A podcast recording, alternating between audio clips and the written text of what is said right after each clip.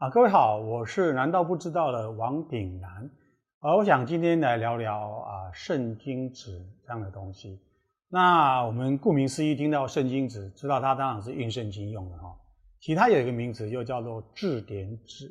因为它的特性是薄、半透明，所以它在印啊圣经啊、字典啊、百科全书这种资讯很厚，要承载那么多资料的部分，它薄，然后呃载体。啊，相对性的小，那我们也呃携带也比较方便，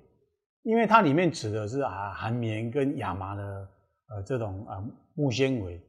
主要目的让它增加那个强度哦，让我们在翻页啊或者在使用的时候不易破损。现在坊间在卖大概啊最薄的可以到三十克，那因为那么薄的纸很少人拿来平张印刷，因为印刷它速度太快的话，就像那个在飞一样的，你根本就很难收纸。所以啊，都是用整捆的这种正经纸，用轮转机器啊来印制，那可能就印的啊套色啊两个颜色啊套一下这样子，很少用四色来套印哈。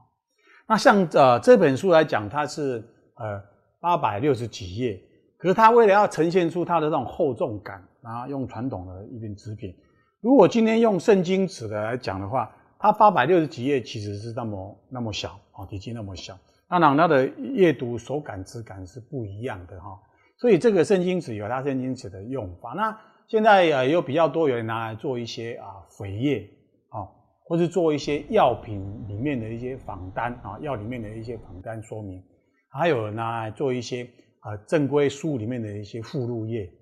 啊，让它这样子的一个呃体体积重量变轻，然后也啊达到它实际上附录的一个目的。好，那么以上介绍到这一边。